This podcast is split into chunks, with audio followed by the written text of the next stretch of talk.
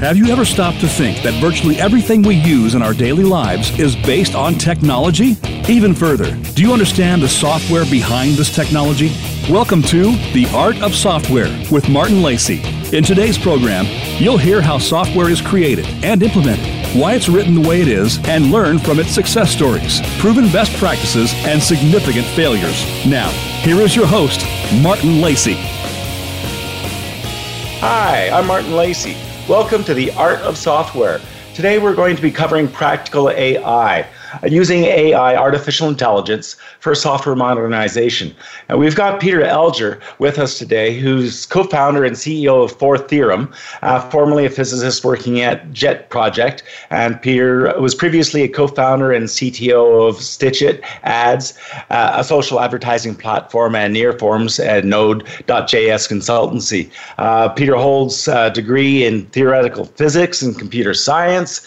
He's co author of uh, the Node Cookbook and several dynamic uh, academic papers on software methodology. Uh, his latest book, AI as a Service, is available from Manning uh, Publishers right now, publications, and we're going to be giving away um, three copies of that book today, uh, as well as um, providing a, a, discount coupon for our listeners who don't who aren't lucky enough to to get the three free free uh, discount codes, free free codes. I mean, there is a forty percent uh, discount opportunity. Um, so uh, let me just sort of tell you what we're going to talk about. Um, in today's show, we're going to explore the growth of AI uh, as a technology that makes it available to adopt and exploit. Um, we'll look at the evolution of software and its decomposition of functional access points from monolithic to cloud services. Uh, we'll come to understand what serverless architecture is and how you can approach that paradigm shift. Uh, artificial intelligence, machine learning, neural networks, uh, all can be adopted readily now and can be used to enhance and modernize your business applications. Um, so we'll look at how, how you can do that practical, practically and um, uh, Peter will help guide us through that that understanding of where the technology is now, how it evolved, where it, how it got here. Um, so he's going to give us the, the full backstory as well as you know where we are today. So without further ado, um, I'd like to introduce Peter and uh, welcome to the show, Peter. Thanks, Martin. Uh, great, great to be here. Great to talk to you, and uh, appreciate the opportunity. Yeah, this is uh, really cool. You're at the forefront of um, you know software modernization now, and uh, you know there's been quite a history in how we got here. And I was wondering if you could um, kind of walk us through uh, how we've evolved. Uh, we've had some really great conversations uh, previously, talking with. Um, uh, your, your your friend uh, Richard Rogers about you know the art of microservices and getting those built out. So perhaps if you could walk us through how we got up to microservices and and you know that whole evolution into um, where we are now. Yeah, sure. I can certainly give you my view. Uh, yeah, absolutely. whether that aligns with, with everyone's, uh, we all have opinions, right? But um, I suppose I, have been in the software industry for, for more years than I care to remember now. So I started off writing code in the mid 80s. Yes. Um, so that that long ago, right? Um, and my first kind of real coding was Fortran on VAX. Um, but I guess when you look at the, my, my, uh, uh, as I came out of college, um, my real kind of work was in, uh, as you mentioned earlier, in uh, nuclear fusion research. So I was doing a lot of work, very low level, and then kind of um, also up the stack. So device drivers, um, net, you know, network stack code, uh, middlewares, and so on. Yes. And a lot of kind of being written in uh, in C uh, and assembly. Okay. Uh, but as we uh, as time progressed, I adopted C more, uh, and started to started to adopt that as a language. Um, as I moved in, into the commercial domains, I suppose I started writing Java, and um, I guess like everybody, I drank the object-oriented Kool-Aid. yes, yeah. sure, right. So I was I, I, was a C nerd at one time, and and then a Java nerd, and I bought all the patterns books and uh, and so on, and thought, you know, this is great. Um, but I think over time, as an industry, we came to understand that that was really not a, not the best approach uh, because it led to a lot of um, very large and coupled code bases. Mm-hmm. Um, and uh, you know we, we had that whole kind of thing of, well, let's configure stuff in XML or let's even program in XML if you ever did AMP, right? Right. Uh, or, you know, XSLT, right? So you're writing your own uh, transformations. Yeah, not a good idea, right? Um, but I remember doing it at the time, right? So I'm as guilty as everybody. Yeah, yeah. Um, but I think that we, we, we came to understand as an industry that that's probably not the best way to do things, right? Because we have these very large monolithic code bases. And over time, uh, as you know, they suffer from software entropy and come very hard to maintain and to bring mm-hmm. forward. The cost becomes astronomical, and I think that's why we saw the, the you know the, the reversion back to um, now the term microservices um, is is one I don't really like, but it's okay. a convenient okay. hook to hang things on, right? So we kind yeah. of roughly have a common understanding of what we're talking about.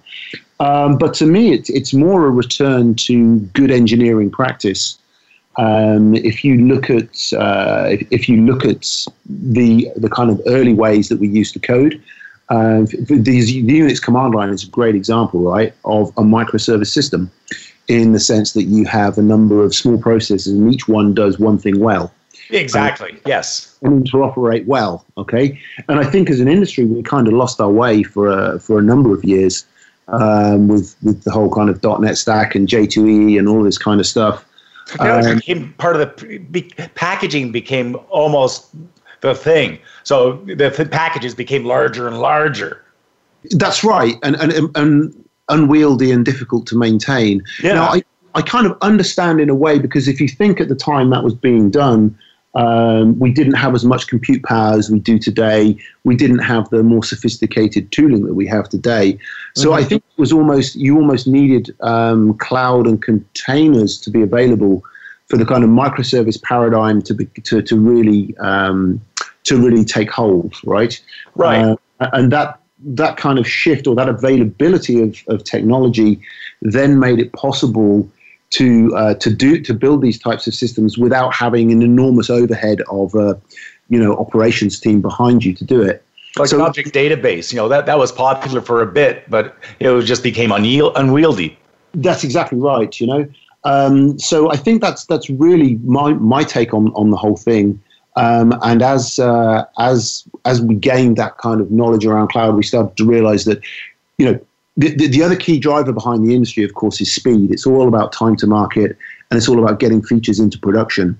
And when you look at the, the kind of uh, the, the, way that uh, microservice type systems operate, uh, you can see that that's a key driver for that architecture, right? That I can replace and scale a single service uh, without perturbing the rest of the system. And I think oh, that's exactly drivers behind uh, behind the growth of microservices. Yeah, and I, and I, think the, the key point behind microservices, or and everything that you're you're saying, is is it's a functional as- access point. Uh, it's got to be small and very uh, pointed uh, in what it does, and the the um, parameters, if you will, the the the, the properties that expose it exposes and returns. I mean, otherwise uh, you just end up with a, a monolith again. You, well, yeah, the worst actually, you end up with a distributed monolith, which is uh, the worst. right? So for me, um, when I'm designing uh, these types of systems, there is there is one lesson from from the OO world that I do bring across, which is the single responsibility principle.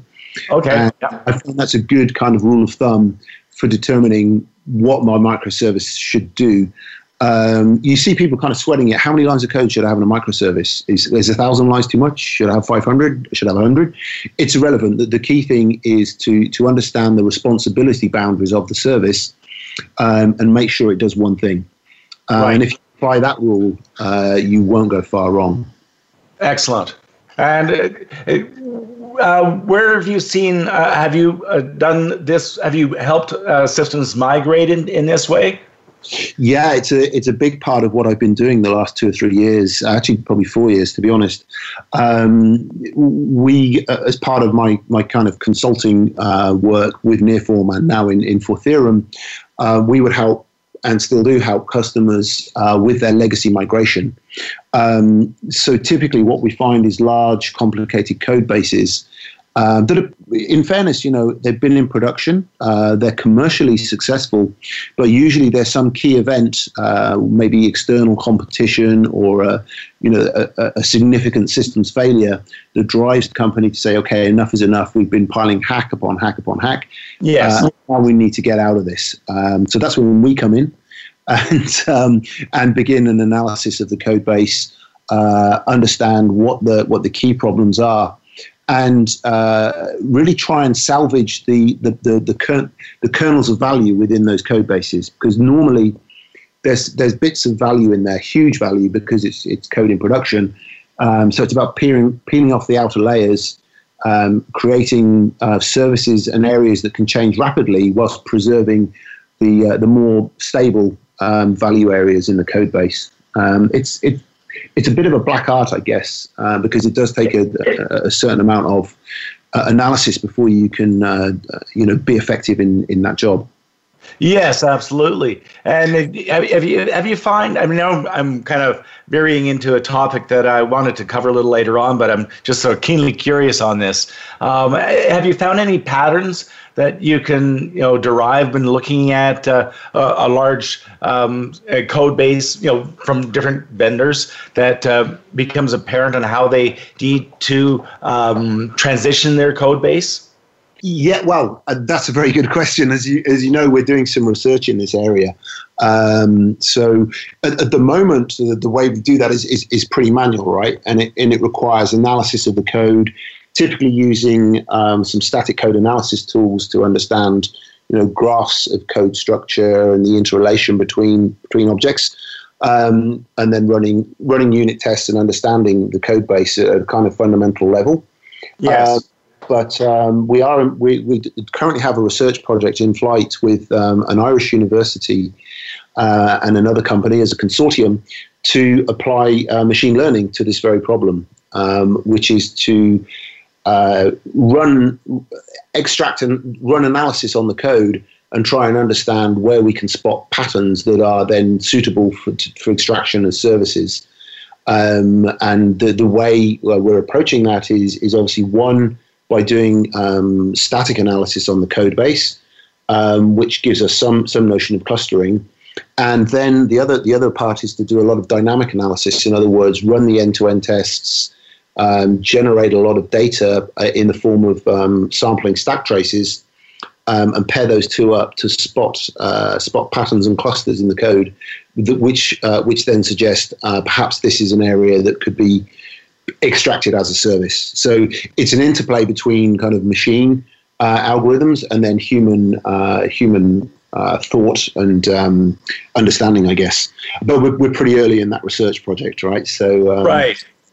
But it, I have to say, it's, it's, a it's a fascinating area, and, and you know. Um, early, early, indications are that, uh, that, that there is um, something of value there. Excellent, because I'm really keen on seeing seeing that coming to fruition.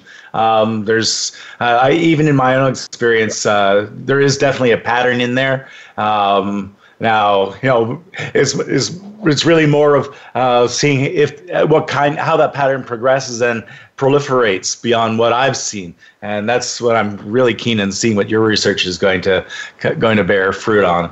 Yeah, exactly. I mean, you know, one of the th- one of the problems that I'm sure you see and we see as well is that um, you'll you'll be, you know, the, the current head out chief architect or whatever in the company is able to walk you through the code, but he or she may not have been around when half of the code was written, um, and therefore there are kind of dark areas in the code base which over time no one really knows what they do. yeah, or, or who uses them.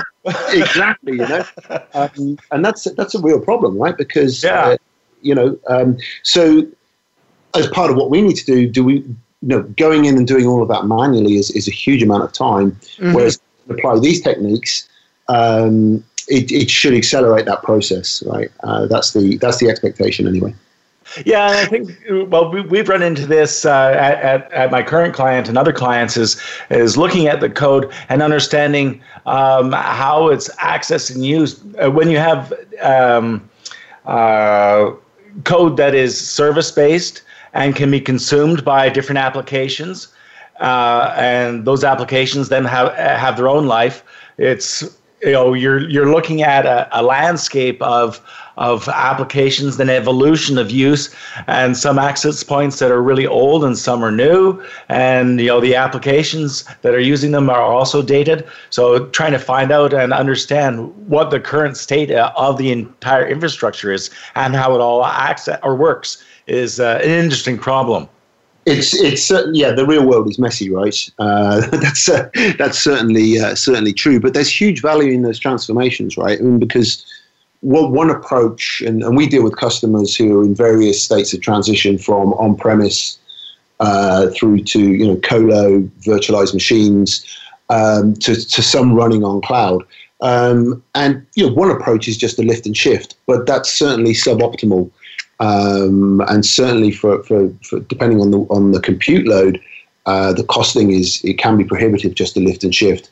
Um, right. So the aim is to, to break up and you know if we if we can provide a service or even serverless based uh, version of the system, then the, the cost base can be uh, dramatically uh, changed uh, for, for the customer. And that's actually a, a really good segue. Um, I, I, I want to get us back into talking about um, microservices and how those evolved into um, becoming software as a service, infrastructure as a service, cloud services, and what's the whole serverless architecture is. So uh, maybe if you could sort of touch touch us a little bit on on that topic before we go to a break. Yeah, sure. Um, so we're we're we're big uh, users and believers in serverless. Um, it's something that we apply um, by choice uh, for our for our clients, uh, in a greenfield scenario, certainly, uh, but increasingly in those migration scenarios, we apply serverless. I think the key thing to understand is that serverless is not just uh, cloud functions; it's not just Lambda functions. Um, it's it's it's a whole lot more than that. Um, and I think when we come back from the break, we can we can talk about the the kind of nature of a serverless stack and what that would look like. That would be Excellent. Thank you very much, Peter. We're going to have our quick break. We'll be right back with Peter Elger, who's uh, co founder of Four Theorem and CEO, as well as the author of AI as a Service. Look for his book, uh, Peter Elger and Eoin Shanaghy on Meep Publishing. We'll be right back. Thanks for your time. Fun topic.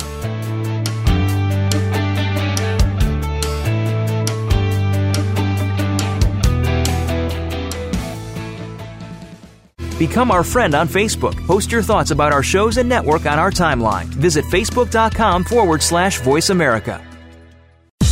Have you had a chance to check out Voice America's online magazine and blog? If you love our hosts and shows, check out articles that give an even deeper perspective, plus topics about health and fitness, movie reviews, philosophy, business tips and tactics, spirituality, positive thought, current events, and even more about your favorite host. It's just a click away at blog.voiceamerica.com. That's blog.voiceamerica.com. The Voice America Press Blog. All access, all the time. When it comes to business, you'll find the experts here.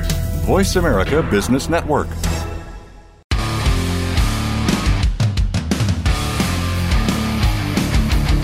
You are tuned into The Art of Software with Martin Lacey. To connect with the show today, you may call into 1 866 472 5790. Again, that's 1 866 472 5790. If you'd prefer to send an email, you may send it to m.lacey at laceytechnology.com. Now, back to the art of software.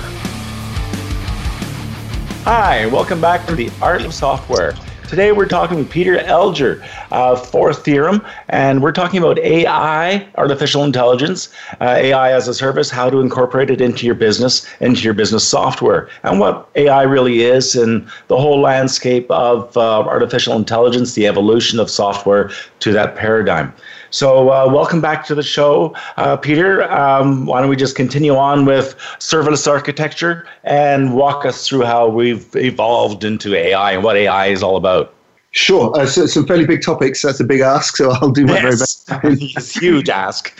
Let, us start with uh, let's start with serverless architectures. So um, I, I, guess I, I actually, you know, both topics are really tied in in, in one uh, one thread, and and I do a talk uh, from time to time where I ask the question.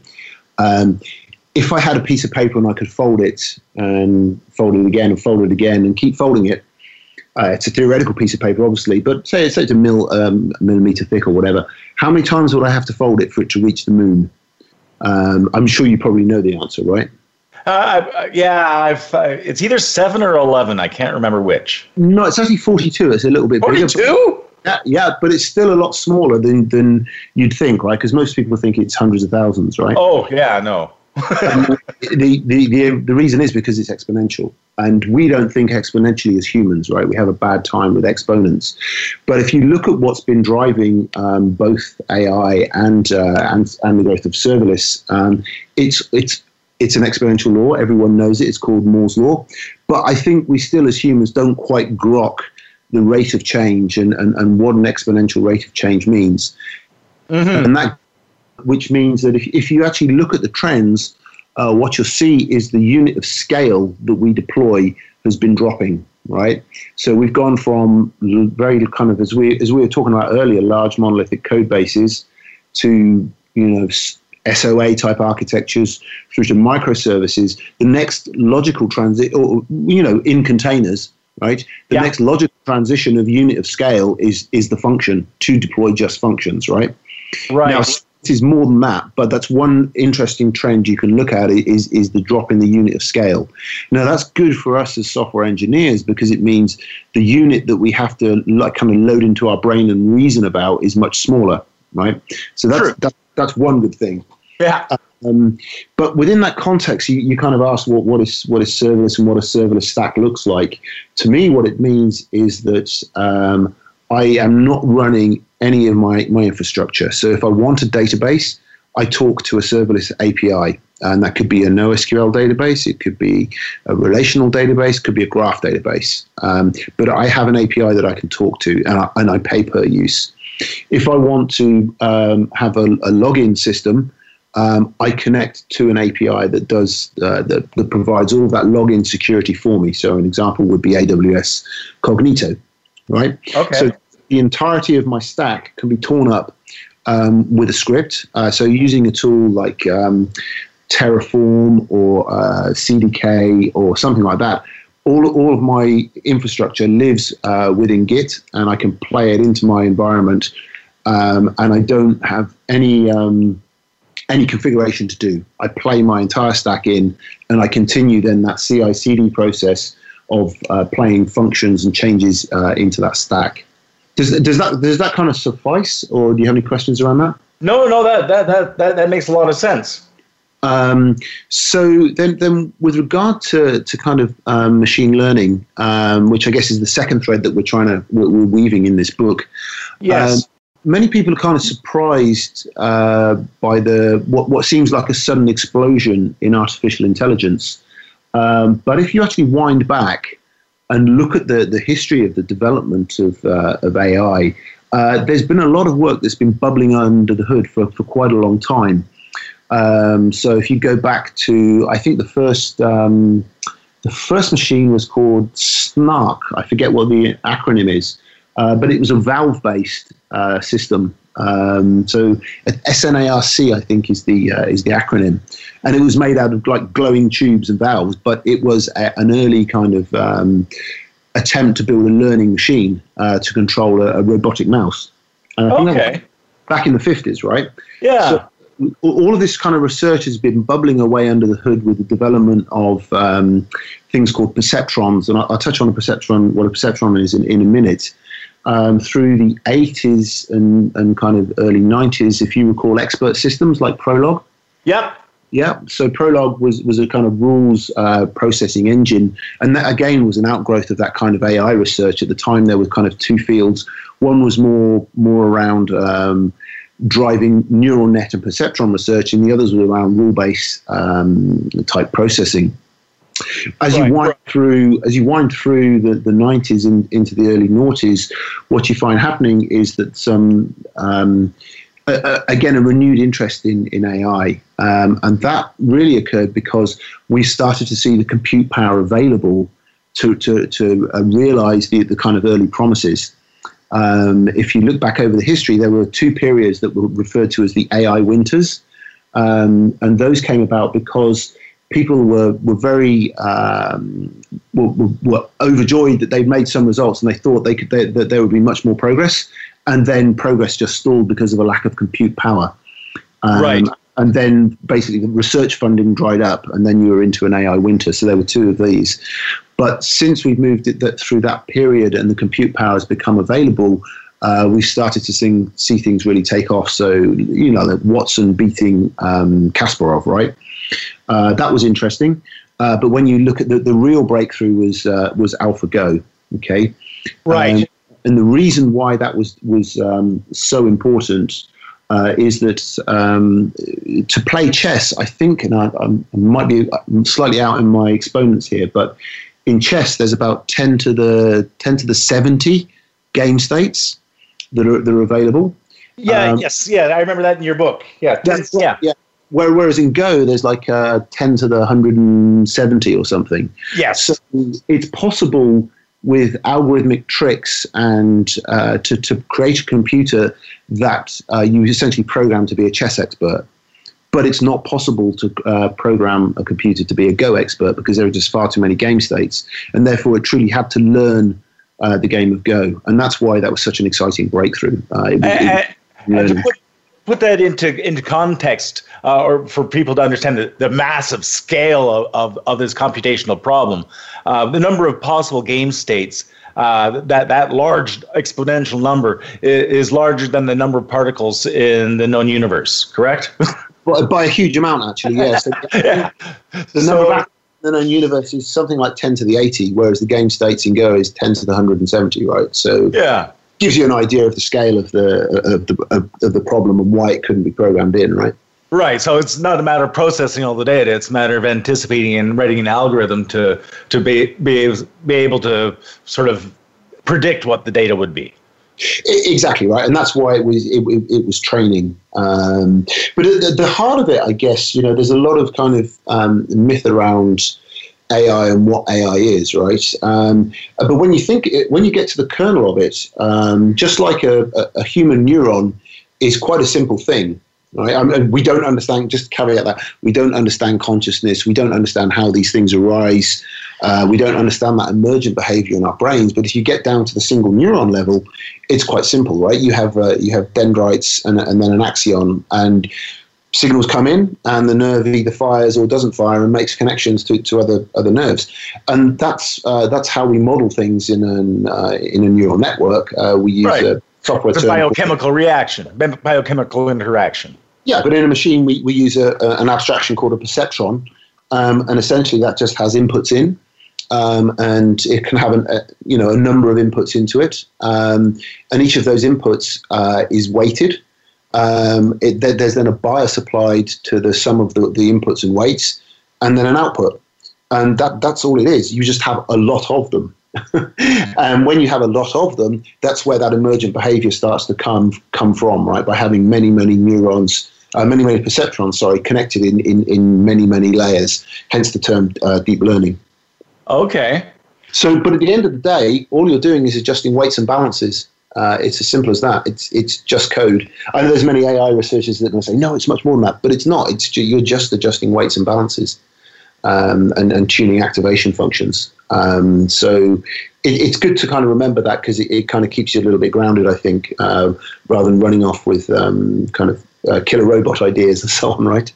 Well, and that's that's that's really, I think, the key point is that it's it's it's really a statistical model based, right? I mean, there's there's a lot of analytics going into the deep learning, but in the end of the day, it's it's based on looking at true data sets making assumptions where there's missing data and you know that that's where the ai comes in is filling in those the missing data points uh not not exactly no, it, it, no? it's no it's about um, what, what, you're trying what you're aiming to do in in when training a network is to adjust weights and balances across the network to to um, to find a, uh, a an optimal network to, to take it to do a specific task. So to recognize a, a cat in an image, let's say, or to uh, you recognize something from a from a voice signal. Um, it's but it, so it's really a, a, problem of kind of matrix multiplication and mathematical operations to adjust those weights and balances, and that's just computationally expensive, and that's why you need you know all of that compute power in order for the for the discipline to to have uh, driven forward. So if, if if I were to kind of paraphrase and look at this from a, a vision system, um, for example, and we're using that uh, vision system, and you, you see it popular now where they're doing facial analysis and things like that. Um, you know, recognizing people, recognizing cars. So, is it more that uh, there would be a specific object or function for recognizing uh, a vehicle or a type of vehicle uh, and a person, uh, particular characteristics of their face, or one that for analyzing their eyes and their pupils and that kind of thing? Yeah, so uh, in, in particular machine vision, which I have to say is not is not my area of expertise, but within machine vision, uh, you use what, what's called uh, convolutional neural networks. So this then touches on a, a kind of big subject architectures, right? Because how you structure and, and organize your, your, your, your, neural net uh, has a has a bearing on uh, on the types of problems that you you apply to. So there's a specific type of um, structure um, called a, a, convolutional neural network um, and and the, the, the way that that works is by convolving over an image. So they use a lot of tricks to kind of optimize the um, how the network is trained and how it then operates in, in production. Um, so uh, I'm afraid it's not my area of deep expertise, um, but it's certainly um, there, there's a lot of data out there on the web and, and, and, documents on there. So if you if if people are interested in following up, go check out uh, uh, uh, convol- convolutional neural network architectures. Convolutional neural network architectures. Very fascinating. Um, so, we, when we're looking at deep learning and neural networks, um, what's the data sets that you're using to try and train them, or how, how, how do you are going about acquiring the, the information to, to make these, um, these systems more um, predictive? Yeah, no, no, that, that's an interesting question, and um, we've we've just finished writing a chapter uh, in, in, in the book uh, on that very topic, uh, on how you go about gathering data uh, at, scale, um, and uh, the the kind of problem that we're we're looking at there is um, uh, scraping scraping web data um, and bringing that in and then shaping it so that we can apply um, classifiers uh, to, to that problem. Now, the, the, approach we take in the book is is not to um, just just so we're very clear, we, we, is not to use tools like TensorFlow or Keras or things like that. Um, the the idea is that um, you know AI is now out of the lab, machine learning is out of the lab, um, yes. and can be consumed as a service. So, you know, the, the message really for, for day-to-day software engineers, amongst which I, I count myself one of those people, uh, is that you can achieve uh, business results quickly by consuming AI services. You don't need a PhD in machine learning. Um, and that's really kind of what we take you through uh, in, in, the book, right? Yes, exactly. And that, that's kind of where I'd like to kind of uh, kind of lead us into for, for the next segment and, talk about um, maybe if you could broach a topic about how, how the software how, how the software uh, can now take advantage of these uh, AI as a service capabilities and how we can use them not only to enhance existing software and sort of stretch the boundaries of what it does. And certainly, a lot of uh, there's a lot of examples of companies using AI within their their sales model, for example. Um, and uh, using it to help transform or enhance existing software. Certainly, yeah. No, that's a, that's a very interesting topic to talk about. So I guess we're going to maybe we'll, let's, let's let's just broach the topic briefly before we go in, go into into break. Sure. Uh, so yeah, absolutely. As I said, um, the, the, the notion is that you, if you actually go and look uh, at the major cloud providers, so if you look at AWS, uh, Azure, Google, uh, they're in a bit of an arms race around providing AI and uh, machine learning tech to mm-hmm. to to us, right? Um, I did a I did a count in November of last year, I think it was, um, and there's about 120 odd services now across a number of different vectors, not just machine learning, uh, but each one of them had like 10 uh, over 10 different machine learning services available. Um, so with with that capacity there, um, your real starting point for augmenting any business platform uh, with machine learning services should be to go and look at what's off the shelf. Uh, so don't go reach for TensorFlow and figure you've got to work for three months uh, or call in uh, someone to do custom training. You may not need that. It may be available off the shelf for you to go use. Uh, if it's not immediately off the shelf, then uh, you can you, you, may be able to do some some cross training um, to, to adapt the, the, the models that are available to your purpose. Uh, so that's that's definitely a topic we can we can talk about. Absolutely, and you know I've I've used some of the um, add-in functions or the Azure uh, models to do some analytical processing for financials. Um, really, some interesting and easy available tools. It's just got to feed them properly. So, with with that in mind, we'll take a brief break and we'll be right back to talk about modern modernizing your software, adopting AI, and using AI to modernize your software. So thanks very much, Peter. We'll be right back.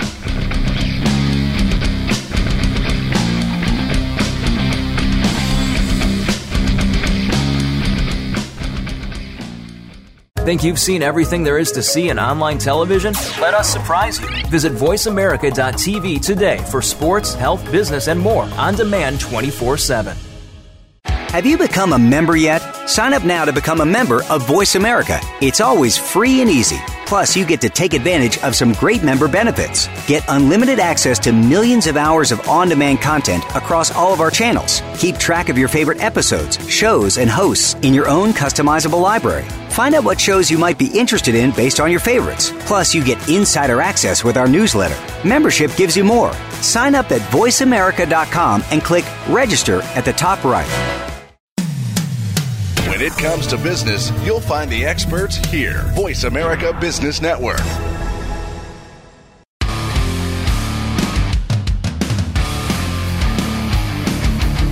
You are tuned into The Art of Software with Martin Lacey. To connect with the show today, you may call into 1 866 472 5790. Again, that's 1 866 472 5790. If you'd prefer to send an email, you may send it to m.lacey at laceytechnology.com. Now, back to the art of software.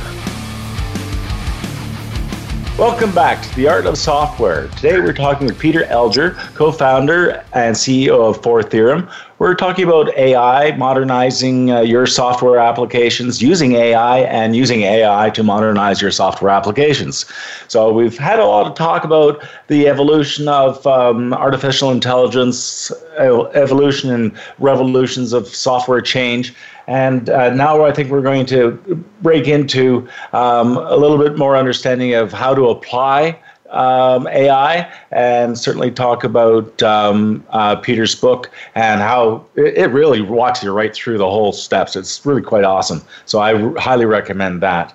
Um, so, uh, Peter, let's let's continue on and talk about um, uh, how, how, we can apply um, AI within our business applications and some of the research and projects that you've got going on.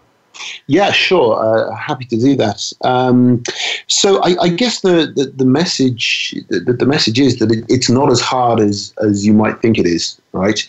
Mm-hmm. Uh, any developer that's familiar with with um, managing a data, you know, managing calls to a database and calling APIs, can get on board with this technology right?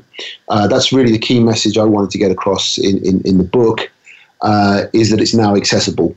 Um, now, yeah, you have to understand some, some concepts, but uh, you, you can work at that kind of very fairly high level with this technology and, and be very successful. It's almost like plumbing. It, it, exactly like plumbing. It's assembly, right? Uh, yeah. Uh, absolutely. You don't have to boi- build the boiler. You just have to wire the boiler up, right? Uh, exactly. Put in a pipe here, a pipe there, make it look pretty. Exactly right. Um, so, for for example, um, in in in the the second chapter of the book, we build a cat detection system. Um, in, in, and this is something if you were to follow along with the code. Um, and basically, so this is a serverless application that goes off. You point it at a web page, it'll go off and scrape some web pages, and it'll tell you where it's found images of cats in those pages. Um, yeah. And that's you can build that um, serverless uh, in, in a few hours. uh, just by following along with the book, right? So that gives you an idea of the, the, the kind of power that's in there. Um, in one of the later chapters, uh, we examine, uh, we have an entire chapter on how you can uh, apply um, serverless AI to your legacy uh, platforms. And we go through a couple of um, interesting examples. So one example is is uh, around KYC um, a lot of organizations uh, have a need to um, extract information from utility bills or scan passports uh, right. and information from those. Yeah. Now, we, actually, we actually worked on a project that, that uh, did some of this uh, about a year ago. And uh, we were able to, we had to actually put together uh, some OCR libraries, so optical character recognition libraries. Yeah. Um, and do a whole bunch of math and algorithms to figure out um, proximity of text fields to, to one another based on coordinates, and then use that to extract information right from a from a standard document. Uh, this year, uh, AWS just launched a service called Textract. Uh, does all of that, right? Who, who, would have thought, right? But of course, yeah. There you go. Um, so in um, so in the book, we take you through how to use Textract, right? Um, and it, it, it it's to supply an image um, into an S3 bucket, um, call your Textract API, and get back your fields, uh, name, name value pairs. Um, it really is kind of that, that simple. Um, and, and, just imagine the power of that technology, because I can tell you it wasn't easy to build that, the, the, you know, from from raw pieces. Um, mm-hmm. In fact, a side analogy, my uh, my my co-author Eoin uh, gives a great analogy. He does a talk, and um, in that he shows a picture of a, a toaster, this melted toaster, right? And uh, everyone's looking at this toaster going, what's, what's going on there? And it, what he's referencing is this TED talk that this guy did, where he decided he was going to go build a toaster from first principles. Uh, and that meant actually going and mining copper ore and refining oil for the plastic pieces, right? Yeah, yeah. And he plugged it in and it melted, right? you know, it's part of the experiment, it's part of the journey. right, right. But, but the point is that you can buy you can buy a toaster in, in, in your local hardware store for uh, five bucks, right? Whatever. Yeah. So, but we all stand on the shoulders of giants, right? And, and again, by adopting serverless platforms and, and, just adopting AI, we stand on, on the shoulders of all of these other software engineers and experts that have built the technology for us, is the point, right? Yes, uh, yeah. So remember the toaster, right? yeah. uh, There's a reason for adoption. There's a reason, right? Exactly, right. And uh, in the uh, there's another example that we do, which is a, a, bit more involved, right? So we go through a number of patterns uh, of how to apply to existing platforms. And, you know, it, it, depends on the level of connectivity. Sometimes it can be, I just want to, I just need one single job carried out and it's going to be fairly synchronous, in which case you can build a simple API, connect uh, to your to your cloud service, secure that down, and you're, you're integrated. Uh, in cases where you have much more data to, to work with, then uh, we recommend using a more kind of stream based approach. So, uh, adopting a technology like Apache Kafka um, or uh, Kinesis uh, or similar streaming technology, and we, we, we, go through an example in the book of building a full data processing pipeline uh, with Kinesis. Right. And uh, that uses uh, AWS Comprehend, and it uses Comprehend to do sentiment analysis. But then we also then cross train Comprehend to do document clustering. Um, so the use case there is to say uh, we take a bunch of review data from Amazon, um, which is a public a public data set, um, and we feed it through our pipeline. And at the end of the pipeline, we've identified um, which product category it is and whether it's pro- uh, positive or negative sentiment. Um, and if it's a negative sentiment, then we send it to the email address of the department that should be handling that. So the idea is to give you is to give an idea of how you can kind of replace that kind of human drudgery uh, with an automated AI-driven um, uh, pipeline process. And of course, you can apply that with that using a large data set for your for your learning exercise. You can apply that to whatever private private data that you have, uh, and and yield the same results. Oh, absolutely. Yeah, I mean, we're we're giving an idea of what can be done. Uh, really trying to kind of show the art of the possible with this technology, um, and it's down to you to kind of figure out how that fits in your own uh, context. But um, you know, increasingly, uh, increasingly, there, there's need for it.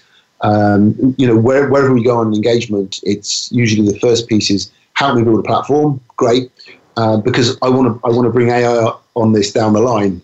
Great, okay, fine. What do you want it for? Uh, don't know yet, but I'm sure I will. Right. So, I'm sure you probably come across that as well, right? So, oh yeah, yeah.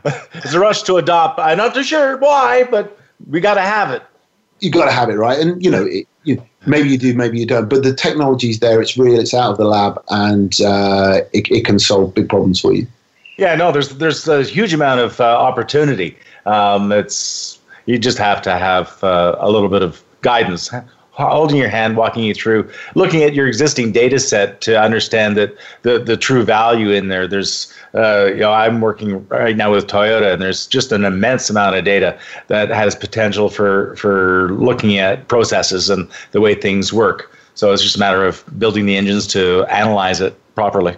Absolutely, and most of these most companies of, of kind of you know medium to, to larger scale are probably sitting on gold mines of data, right?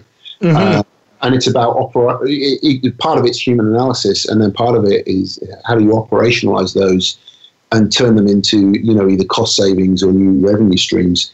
And application of this technology is certainly uh, a, a, one of the key pieces that we can we can use in that uh, transformation. You know, it's like uh, uh you know a lot of us, a lot of companies have been embarking on digital transformation journeys, and we've certainly been helping a lot of them. And as they start to get through phase one of that transformation, they're now generating lots and lots and lots of data. So the next part of the story is, uh, well, how do we how do we now get more of a return on investment out of that data, right? Um, yeah, exactly. Really interesting piece, right? Yeah, there's just a huge amount of data now that's you know we've been systemized and people have been adopting systems for uh, you know past 30, 40 years. That's a lot of data that companies have um, behind their their their their fiefdom. Oh, absolutely right, and uh, the the value in there is. Uh, is waiting to, to be extracted, right? In a lot of cases, um, so and it's, it's a fascinating area to work in, I have to say. Um, so uh, the I, I, did the other thing I did want to mention was that as uh, along with the book, um, we've uh, we've also been working on some open source uh, software. Right, SLIC project. SLIC, that's right. There you go. Um, so this is uh, obviously fully uh, open source, MIT licensed, um, so open to, to take and use as you see fit. Um, but the, the reason we put that together was that we saw a kind of gap um, around serverless. So I'm sure you're familiar with the uh, Ruby on Rails framework. Yes, yeah. Yeah, or, or, or uh, things like Create React App, right? Yes, uh, yeah. And what those do, I mean, the, the, whole reason those those ideas were so powerful and so successful uh, is because they help take away a lot of decision making, right? So uh, previously, okay, I want to build a web app well, how, what's my what's my uh, directory layout structure going to be like? Uh, should I use MVC or MVVC or whatever it is, right? No, yeah. take this and do it. Do it this way, um, and you can you can get a, a web application very quickly uh, building with Rails, right? right? So that's a really powerful idea. Now it becomes painful once you want to step outside the framework and fight it. exactly. Well, it's kind of like uh, you know you, you can either play play in the sandbox or not play at all. Exactly right, but if you want the benefits of the framework, um, and frameworks you know, like that have their place in, in the right context, and, and they mm-hmm. can give real acceleration. So what we what we saw was that there was there was no real uh, open source project uh, out there that was doing a similar thing for serverless. In other words, and when, if you want to build a production serverless application, there's an awful lot of decisions you need to make, right? Um, so what we figured was, given our experience of building serverless applications, we'd cram that all into an open source project. Um, so this is really a starter kit. Uh, you, you, you clone the project, um, and it can get you a production grade uh, deployment within a day. And by production grade, we mean like fully production grade. So it, this is not something that you take and go and have it running in two minutes. Um, we are working on the local development story for it, uh, but this is something you take and deploy, uh, and you have a, like a you know a really solid um, template, and that includes things like user login, registration, CI/CD pipelines, the the whole kit and caboodle that you'd expect to have uh, in in a, in a production uh, grade uh, platform. What, what state is it is now? Can can developers uh, like download it, or can they even participate in uh, in the project we, itself? We'd love to get participations, uh, participation in it. It's it's up on GitHub. It's public. Go clone it uh, go fork it, uh, and uh, pull requests will be greatly accepted. Awesome, Great. that would be really cool. So, can we put it? Maybe put a link to that in the in the notes uh, in the show notes. Yes, absolutely. If you can send that to me, I'll make sure that's included. I will certainly do that straight away after after the show. Yeah, um, and hopefully it's a value to people. You know, um, because life is hard enough, uh, and if we can if we can have a guide, you know, uh, it, it, always helps. And obviously, we'd love to get learnings back from the community on it as well, and, and, and make it a make it a, a, you know a much more useful project that's useful for everyone generally. Well, where where is uh, where can they um, just for quick reference uh, to the listeners where where can they find uh, information on the SLIC project? So the short URL is slick s l i c dot app a p p uh, oh, okay. Uh, I'll link to GitHub and it'll tell you all about it. Fantastic. Well, I'll be looking up that as well. Um, so maybe if uh, just to wrap up, uh, or to maybe touch on before we have to complete the show, um, if what's the current research? What are you working on in terms of helping companies um, automate the process of moving their monolithic architecture into a more service oriented uh, framework? Yeah, I mean, as, as I mentioned earlier, we, we recently won some uh, some research funding um, with the Irish government, with, the companies based in Ireland, uh, with, okay. Dublin, with uh, Dublin City University, um, who have a very strong kind of machine learning and software uh, research uh, capability. And uh, what we're trying to do there is to uh, apply machine learning to the whole process of, of software transformation, of legacy transformation. And um, really by doing, I think, as we alluded to earlier, kind of static and then dynamic analysis of, of, of code bases to figure out how uh, what the clustering is. Um, and it really is an exercise in pattern spotting to see if we can spot patterns within those kind of old rotted code bases that can be ex- extracted as services. Um, uh, because obviously the lift and shift approach uh, is is suboptimal. Um, and there's, I'm sure you're aware, Martin, with, with your work, there's a huge market for people that want to want to get onto cloud, but are, are kind of hamstrung by legacy. Yeah, exactly, and it's it's it's it's really trying to move uh, not just the code, but the the business the uh, ideas um, and allow them to embrace this new paradigm. And it's you know it's uh, the the, the whole thought process around it too uh, needs a little bit of a shakedown from a you know business understanding what cloud really is. Uh, yeah, we find that all the time, right? And again, I think just to come back to the toaster analogy, right?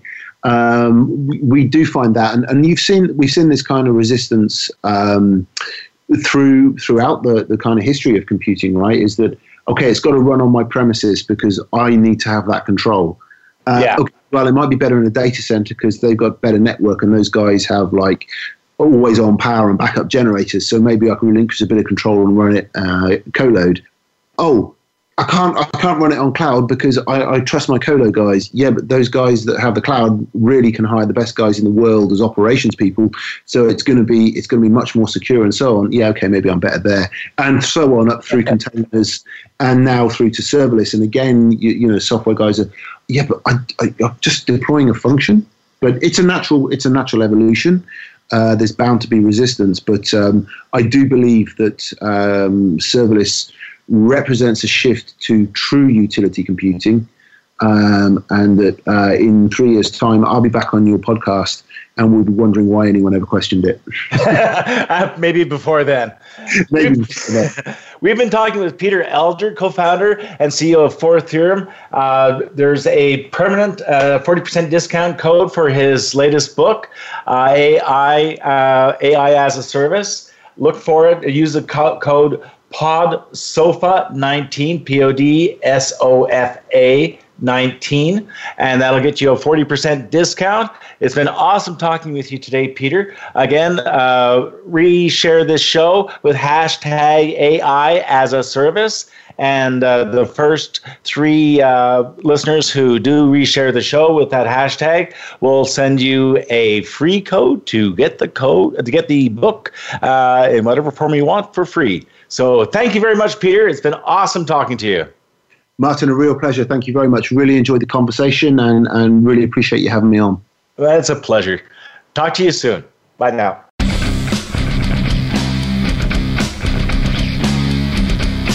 Thank you for listening to The Art of Software. Be sure to join your host, Martin Lacey, again next Thursday at 1 p.m. Eastern Time and 10 a.m. Pacific Time for another edition of our program on the Voice America Business Channel. Until we talk again, have a great week.